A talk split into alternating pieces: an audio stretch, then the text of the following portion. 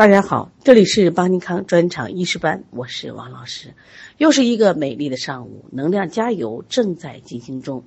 所有的逆袭都是有备而来，所有的光芒都是努力的结果。今天我们选择了做中国最好的医生，一定要坚持学习，每天给自己增加能量。当自己有能力的时候，就能帮助很多人，你也会有一个惊艳的未来。今天我们继续学方剂学，关于方剂学的这个起源和发展，我们简单的聊一聊。你看我们在上一阶段学的中药学，中药学是单个的中药。那最早的其实人呢，他就是用单味药治病。哎，经过长期的经验积累，哎，发现呢，几味药配合它的疗效呢，要比这个单味药好。逐渐呢，就形成了方剂。所以在我们的方剂里面，我们有相虚，有相实，还有相佐，就是我们常说的君臣佐使。在现存医书里边，最早记载方剂的，就是一九七三年在长沙马王堆汉墓中出土的一本书，特别有名啊，叫《五十二病方》。那么《五十二病方》呢，它本来其实没有名字。那么它所记载的总共有这个二百八十三首方剂，分列于五十二类疾病。把这这本书里面记载了二百八十三首方剂，分列于五十二类疾病中，所以这个书才叫五十二病方。另外，《黄帝内经》这不用说了啊，是我国现存医籍中最早的中医理论，而且它是一个经典著作。那这个书呢，它的方剂非常少，只只记载了十三首方剂，但是它有了剂型的区别，有的是汤，有的是丸，有的是丹，有的是膏。你看，这个也特别了不起，为方剂学的发展奠定了理论基础。另外，著名的东汉张仲景写了一本书，大家都知道叫什么？对，《伤寒杂病论》。《伤寒杂病论》分了《伤寒论》和《金匮要略》两部分。那么这两本书总共记载了方剂有多少呢？三百一十四首，而且它的方剂呢，基本上都是配伍严谨，用药精当，关键是疗效显著，所以被后代人就称为方书之祖。他所记载的方剂被称为经方。知道经方什么意思呢？其实我们在知道中医的派别里面有一个派别叫经方派。经方派它的学习，我觉得也蛮简单，就是把古代这些著名的经方，你他对的这种你背下来，你临床中你不需要去创新，知道吧？你就用经方就可以了，而且效果是非常好的。下来还有一个人叫东晋葛洪，他写了一本书叫《肘后备急方》，你知道这肘后啥意思？就过去穿的衣服可大嘛，就塞在他那个袖筒里头。他写的方子呀，都比较价廉易得、简便有效，所以这个书呢传播呃很快，是因为什么？老百姓觉得有用呀。其实东晋葛洪我们老提啊，他还有个贡献在哪儿呢？就他们两口子记载了艾灸的方子非常多，特别是他的夫人鲍姑，在广州越秀山下有专门的鲍姑像。鲍姑是我们国家第一位著名的女灸法专家。她就是用麦粒灸灸这个裸粒，灸脸上的斑，基本上一次就好了。下来还有一个医生就特别有名气了，谁呢？哎，对，唐朝的孙思邈。孙思邈自己写了一本书叫《备急千金药方》，你知道这个千金啥意思？他说啊，人命至重，有贵千金，医方济之，得于一此。说这个千金呀，指的是人命的意思。说这里面方剂都能救命，备急是快速的救急的意思。那这个书写了三十卷，你们知道方剂有多少呢？有五千三百余首，是不是特别了不起？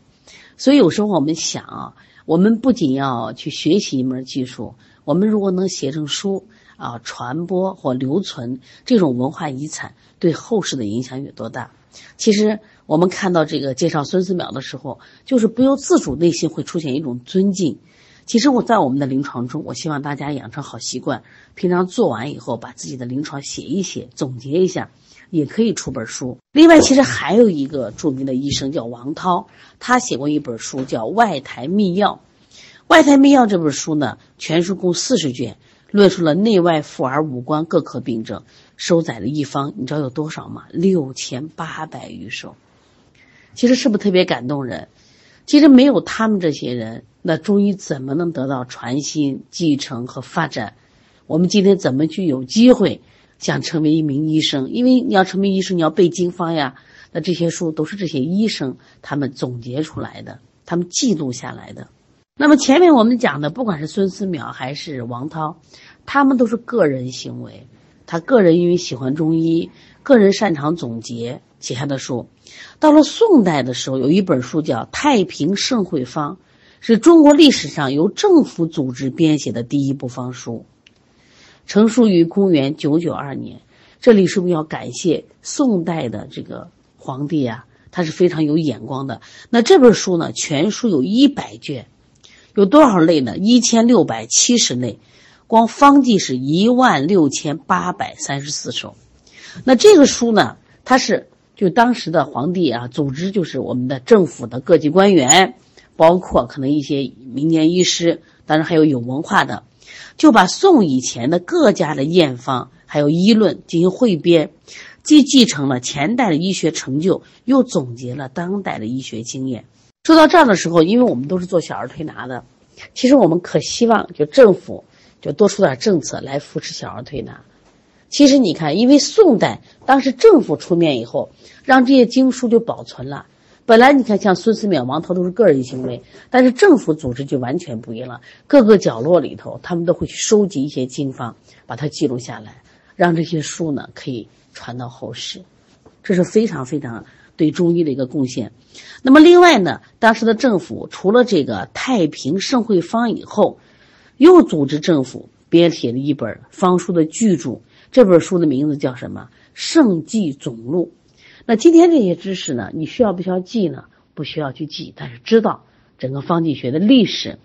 那么这本书更了不起，因为这本书成书呢，比这个第一本书《太平盛会方》就是晚了有二百多年。这个书呢，总共二百卷。另外还有一本书叫《圣记总录》，这是继《太平盛会方》以后，这个当时宋朝政府又编写的一本方书记注。那这个书跟前面那个书差了多少年？差了二百多年。《太平盛会方》是在公元九九二年，那么《圣记总录》是在公元一千一百一十七年。那这个书更了不起，这个书当时政府就是有偿。募集民间还有医家所建医方，还有内府，就他们当时这个皇宫里的所藏秘方，就太了不起了啊！不管你谁家的好东西，现在我们都给你收藏来。这个整理汇编成二百卷，载方近两万首。刚才我们谈到了太平盛会方是一万六千八百三十四首，而这个是两万首。再说一本书，我们都特别熟悉。我们学方剂的时候，经常看到出处都有它，而且今天很多医生都在用这个书，《太平惠民合剂局方》。你看这个名字起的多好！太平盛世的时候，当时我们国家唐宋的时候啊，都是盛世年代，太平惠民就是有利于老百姓，合剂局方。那这本书呢，也是当时政府出面出面编行的。颁行的一部成药要典，关键是是中国历史上第一部由政府编制颁行的成药要典。那其中很多方剂到今天我们仍在临床使用，这是非常了不起的。另外，儿科里边像前乙，就小儿药证直诀这本书的方剂特别多。你像还有的这个泻清丸，泻清丸指的什么？就是我们说清什么肝热的，泻白散。清肺热的，补黄散，补黄散就是补脾的。这个书呢，其实很有趣。有机会的话，我们后面再把这个小儿腰症直觉的方剂给大家讲讲。用的方可简单，效果非常好。随着这个中医的发展，时代的变迁，那么中医呢，它这个发展分派，有寒凉派，有滋阴派，有扶阳派。当然，各自的派系都有自己的专注。那么这方剂就是非常多了。说历代方书和方论的专著，极大丰富了方剂学的内涵，使它成为一门具有完善理论体系的学科。那我们从现在开始学习它，其实你学会了方剂，就是你就是医生了。如果你能恰到好处的熟悉的运用方剂，那么你的临床效果一定会非常的明显，那你就是个好医生。所以学中医难吗？不难。所以学习方剂学，从现在开始，每天记一两个方剂，而且呢，如果你刚好周围有这样的病人，你就可以大胆的去使用。前两天我们预习了解表剂，解表剂里分为辛温解表剂、辛凉解表剂，还有扶正解表剂。那么什么是解表剂呢？以发汗解肌透疹。注意啊，它可以发汗，也可以解肌，也可以透疹。用于治疗表症的方你称为解表剂。那么我们在中药学里也学了什么叫解表药，以发散表邪为主要功效，治疗表症的药物称为解表药。我们自己做儿推的，我们也有解表的穴位，像著名的外感四大手法，我们说拿风池、推坎宫、开天门等等，这属于解表的穴位。注意，所谓解表的话。就是疗表症，那什么是表症呢？一般会有恶寒、发热、头痛、身痛、苔薄白、脉浮者，都是我们解表药、解表剂、解表穴位使用的方法。但是这个表症呢，有风寒的表症，还有风热的表症，所以说我们在使用解表药的时候，有发散风寒的解表药，也有发散风热的解表药。那么同样呢，那解表剂里面一定有辛温解表剂，也有辛凉解表剂。那么当然还有一种情况，这个人有气血阴阳都不足，我们有扶正的解表剂。所以学习的时候，我们稍稍做一下归纳总结，学习就好了。但是不管是解表药、解表穴还是解表剂，注意它都是清心散清阳之品，就穴位也是这样。所以不宜久煎。因此，我们说不宜久煎是中药，我们不宜久推，这是穴位。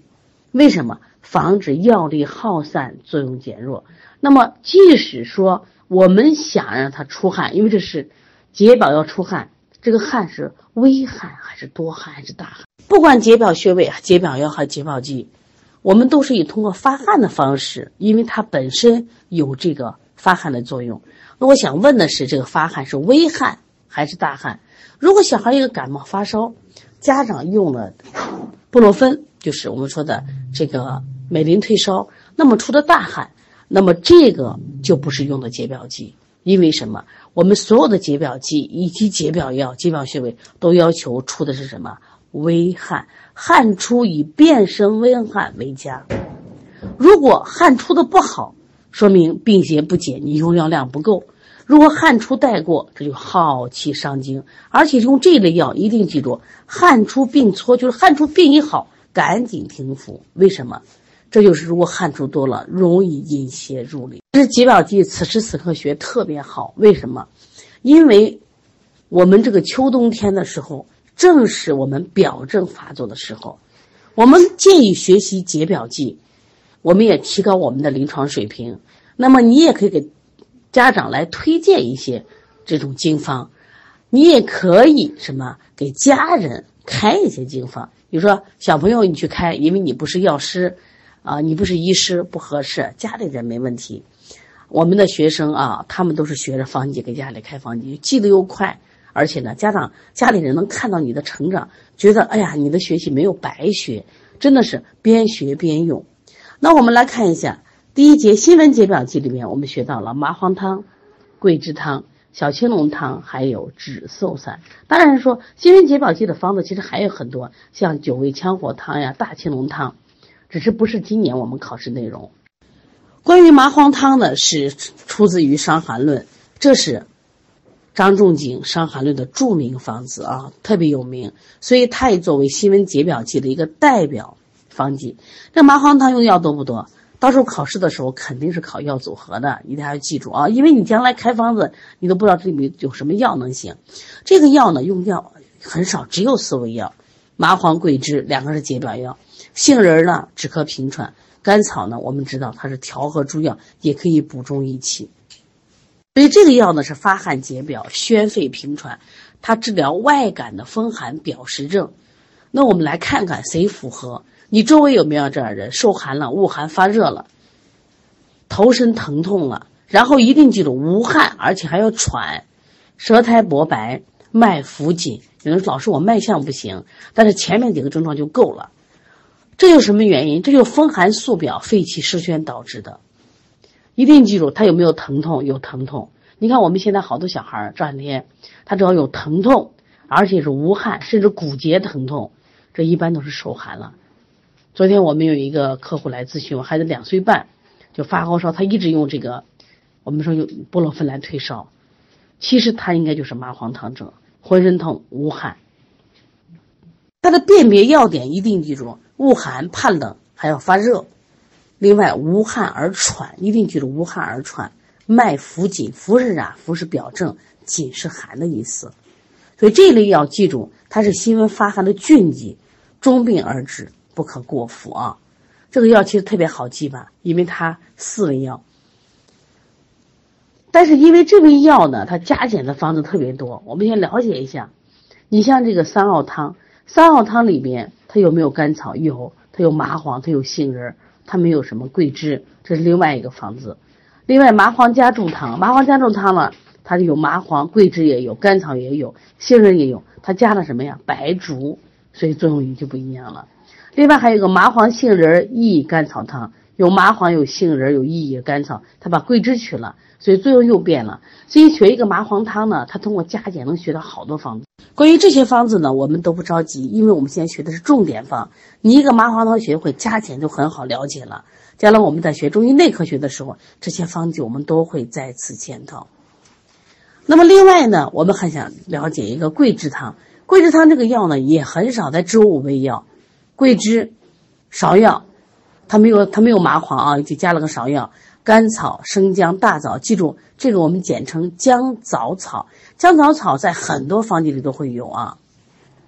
那么桂枝汤它跟麻黄汤，它俩一个治实，一个治虚。所以它知道是外感风寒表虚症，注意它这个表虚症，它一个诊断的要点在哪儿呢？首先，它是汗出头痛，恶风发热，那个是恶寒发热，无汗而喘，这个是恶风怕风，一见了风，哎呀，我我我怕见风，然后汗出有汗头痛，所以把这些辩证的核心部分记住了。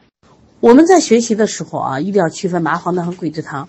它俩呢，一个是实证，一个虚证啊。所以说，麻黄汤发汗力强，能治喘；那桂枝汤呢，它不治喘啊，但是它这个发汗的力量比麻黄汤要差，但是它调和营卫，就调和身体的阴阳平衡要比麻黄汤好，而且它是恶风发热有害，所以两个就是有区别，一定要就用的时候你别用错。啊，都是解表剂，我是不是可以混用？No No No，不能用啊！小青龙汤一定要学会用，在我们的临床中，这个药在现在中成药里特别多，像小青龙颗粒、小青龙这个口服液的很多。但是麻黄汤在日常的这个临床中用的是特别少啊。桂枝汤有，小青龙汤里面解表散寒、温肺化饮，注意啊。它是指的是外感风寒，寒饮内停，寒饮和痰还是有区别的。比如说因为它受寒，它这个饮是水多的意思，所以它肯定是风寒表实症没问题。但它为什么不能用麻黄汤了？麻黄汤里面没有什么，人没有这个饮呀，而它有，所以它也是无汗喘咳，这一点跟麻黄汤特别像，但是多了一个什么？痰涎清晰而量多。这些人既多到什么程度？不能平卧，甚至身体呢浮肿，所以说用小青龙汤。这味药呢，一共是八味药。有的人说老师我记不住了，当然记不住有口诀，关键其实我们要理解的意思。这里几味药呢，注意啊，因为它跟麻黄汤的症状特别相似。为什么相似？它也是外感风寒的表实症，所以它有这个风寒，也有咳喘，也有什么疼痛。所以它会有麻黄、桂枝，麻黄、桂枝相续为君，是发汗解表。所以它的君药是两个，麻黄和桂枝。麻黄呢可以开肺气，帮助它解决喘咳；那桂枝呢可以化气行水，帮助这个内饮，就是我们的吸收。另外呢，这里边还有一对药很有名，叫干姜和细辛。那干姜和细辛呢，它可以起什么作用？温肺化饮，这是非常了不起的。那我们说这个病里面，关键是外有外寒，内有什么里饮。那么还有四味药，四味药里面，首先甘草，甘草我们知道它是调和诸药了，这不用说了。本身甘草属于补气药里边，又可以益气和中，这样是不是还剩三味药？你只要把这三味药记住就行了。哪三味药呢？第一个就是我们的半夏，半夏在这里可以燥湿化痰。另外呢，还有一个这个芍药，芍药呢可以和营养血，五味子可以敛肺止咳。那么这些药它相配呢，起到什么作用？帮助。肺气开合，增强止咳平喘之功。小青龙汤特别有名气，需要大家记住。其实我们教材给的都基础方啊，那么它可以加减，就延伸出很多的方子，像射干麻黄汤、小青龙加石膏汤。哦，这些呢跟小青龙汤一样，都有解表化饮的作用，但是呢又有区别。这后面我们都将是继续学啊。所以说，你把经典方不要记多，重点记经典方。所以我们的。呃，西凉解表剂，你看教材只给了四个，但是够用了。为什么？它加减方能学很多。下来我们看另外一个名方，叫止嗽散。止嗽散的药呢有几味？有七味啊，七味。大家把这药也要要记来，就是我们一定要把药的组成记下来。其实学方剂难就记在，就是不容易记的方剂的组成。我们不光为考试，关键你给别人开方了，哎，这方子都是啥药呀？这不就笑话了？那么这里边药呢有七味：桔梗、荆芥、紫菀、百部、白钱、甘草、陈皮。这个药呢，我们知道咽痒咳嗽、风邪犯肺的咳嗽。哎呀，因为他咳嗽重吧，咔咔咔咔可重，但是它停留在就嗓子眼儿这个地方，所以这个病它是它基本就是误风，误风啊，就轻微的误风发热。这个方剂需要我们记住的是，它虽然是解表剂。但是呢，它的解表药像紫菀，还有里边的生姜，生姜在药里边没有，但生姜在主药的时候会搁啊，却不是我们的君药。它的君药是谁？是紫菀和百部这两个药呢，是专门是止咳化痰的药药，对于新酒的咳嗽都可以，所以这两个药合起来为君药。那么桔梗这个药呢？我们知道它清化热痰呢，也善于宣肺止咳；白钱呢，擅长于降气化痰。这两个药呢，作为臣药，主要是止咳化痰，因为它咳得比较厉害。那么荆芥，警戒在这里起什么叫疏风解表，以去在表之余邪。其实这个病呢，就是止嗽散，它是什么？本来我外感了风寒，外感了风热，如果你处理及时，我就不可能出现了这个病呢。往往说指的是表解不彻，导致邪气未尽。怎么会出现这个病呢？是因为什么？你的表邪解的不彻底，所以说邪气没有尽，所以咽痒咳嗽。所以在这里呢，因此把警戒呢疏风解表，去在表的余邪。它和陈皮放一块儿成为一个佐药，那么甘草和桔梗在这里是佐使之药，所以这个药呢，七个药配合，如果肺气得宣，外邪得散，所以它的卡痰咽痒就好了。这个止嗽散呢，重点是用于治疗表邪未尽，有外感风寒、外感风热、表邪未尽、肺气失宣导致咳嗽的常用方。止嗽散重点用咳嗽啊。那么在这里呢，我们其实还有一个药叫金肺散，金肺散也是治疗风邪犯肺的啊。这个在后面要讲到，我今天就提一提而已。我们教材里没出现，我们只知道就行了啊。对于西凉解表剂，适用于风热的表症，像银翘散、桑菊饮、麻黄、杏仁、甘草石膏汤。这个看起来多，其实这个特别好，它的所有药在里边写着呢。为什么我们最近把这个解绑剂反复讲？因为刚好现在能用上，等到我们星期三再把这个课听一听，基本上你就能开方子了啊。这个银翘散我们有哪些药呢？看把药组合要知道啊，我们有连翘、银花、桔梗、薄荷、竹叶、甘草、芥穗就紧芥穗、但豆豉、牛蒡子。锦芥穗呢擅长于祛风，更擅长于祛。银翘散和桑菊饮的区别要记住啊，银翘散它是辛凉透表、清热解毒。桑菊饮是疏风清热、宣肺止咳，你看它俩的作用不太一样，都能解表没问题。但是银翘散在于清热，但是桑菊饮在于止咳。所以说，在我们的主治里面也说了，银翘散主治温病的初期，桑菊饮在于风温的初期。那温病的初期的话，它会出现什么情况？发热、微恶风寒、有汗或有汗、无汗。头口渴、头痛，这受寒的迹象都是一种，会咽痛咳嗽，其实它重点是在治感冒的。但是呢，桑菊饮补，桑菊饮是风温初起，邪客肺络者，淡咳身热不甚。他发烧不重，但淡咳咳嗽多，所以桑菊饮呢重在止咳。而且银翘散和桑菊饮中，它们有有五个药是相同的：连翘、桔梗、甘草、薄荷、芦根。所以说这个经常考，它就考它相同的药有什么，不同的药是什么。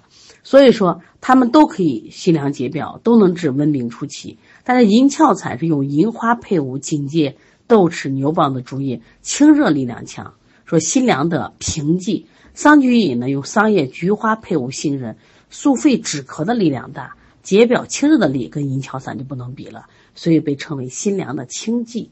所以把这都分清楚，就会用了。什么时候用银翘散，什么时候用桑菊饮。关于麻黄杏仁甘草石膏汤，那这个药呢，辛凉疏表，清肺平喘。你看它跟麻黄汤像不像？麻黄汤也四味药，但是麻黄汤是桂枝。杏仁甘草，而它是麻黄杏仁甘草石膏，把桂枝换了，加加入石膏，所以说它治疗邪热的壅肺，它也治疗这个发热有喘，但是麻黄汤一定是无汗而喘，而它是有汗或无汗，关键是它能治疗这种热症，所以这两个的区别也要搞清楚啊。麻黄杏仁甘草石膏汤又简称麻杏甘石汤，它和麻黄汤刚刚说了，麻黄杏仁甘草都治喘咳，但是。麻杏甘石汤治的是热症，而麻黄汤治的是寒症啊，只差一药，主治大相径庭。所以说，大家一定要注意用药的区别啊。接着我们看一下第三节的扶正解表剂。那这个药里头，我们知道有二胡，就柴胡和前胡，有二火，火是啥？就是我们的羌火和毒火。这一项把四个药都记住了。所以这记这药的也有方法啊。那这个药呢，它主要治疗有气虚还外感风寒湿症。所以说大家记住啊，就是如果我是个平和之体，那么我可能外感风寒了、外感风热了，我都有药。如果这个人我还气虚，然后外感的风寒湿，记住就用败毒散。败毒散呢是用了个词叫增寒壮热，这也是在这个教材里有特别的地方啊。那么为什么这个解表剂分这么细呢？就像我们用药的时候要针对个人，其实在这里边我们还有一个参苏饮，参苏饮是气虚外感内有痰湿，还有一个再造散是阳气虚弱外感风寒的表证，另外还有一个麻黄细辛附子汤，这的是素体阳虚外感风寒表证，另外还有一个加减委瑞汤，后面我们都要学在中医内科学，那么这里边是。滋阴解表，阴虚外感风热症，你看见了没？所以说，实际上我们在用方剂的时候，因为它其实分的很特别细，我们一定要针对它的特征，我们来用药，否则的话，你可能就用错了。别着急，我们方剂学才刚刚开始学习。那么，因为我们现在遇到了季节，刚好是秋冬，所以解表剂用的特别多。至少把我们教材里讲的这几种解表剂，我们把它记住用好。我想。你就很厉害，你把这些用好就很厉害了。另外呢，当然我们到时候学助理医师，再学执业医师，可能我们学的更多。那现在呢，有些药我们就了解就可以了啊。好了，今天我们再一次把解表剂复习一下。刚才说了，用意在哪儿呢？是希望大家把解表剂一定要学好，因为星期三的晚上，我们就是方剂学的第一节课，老师会把这些方剂教给大家。那么学了以后呢，我们通过预习做题。然后老师还会讲很多方法去记忆，希望大家把方解表记我们这个头开好。哎，你会用解表记了，啊，感冒也能治了，咳嗽也能治了，那我们在学别的记的时候，你就更简单。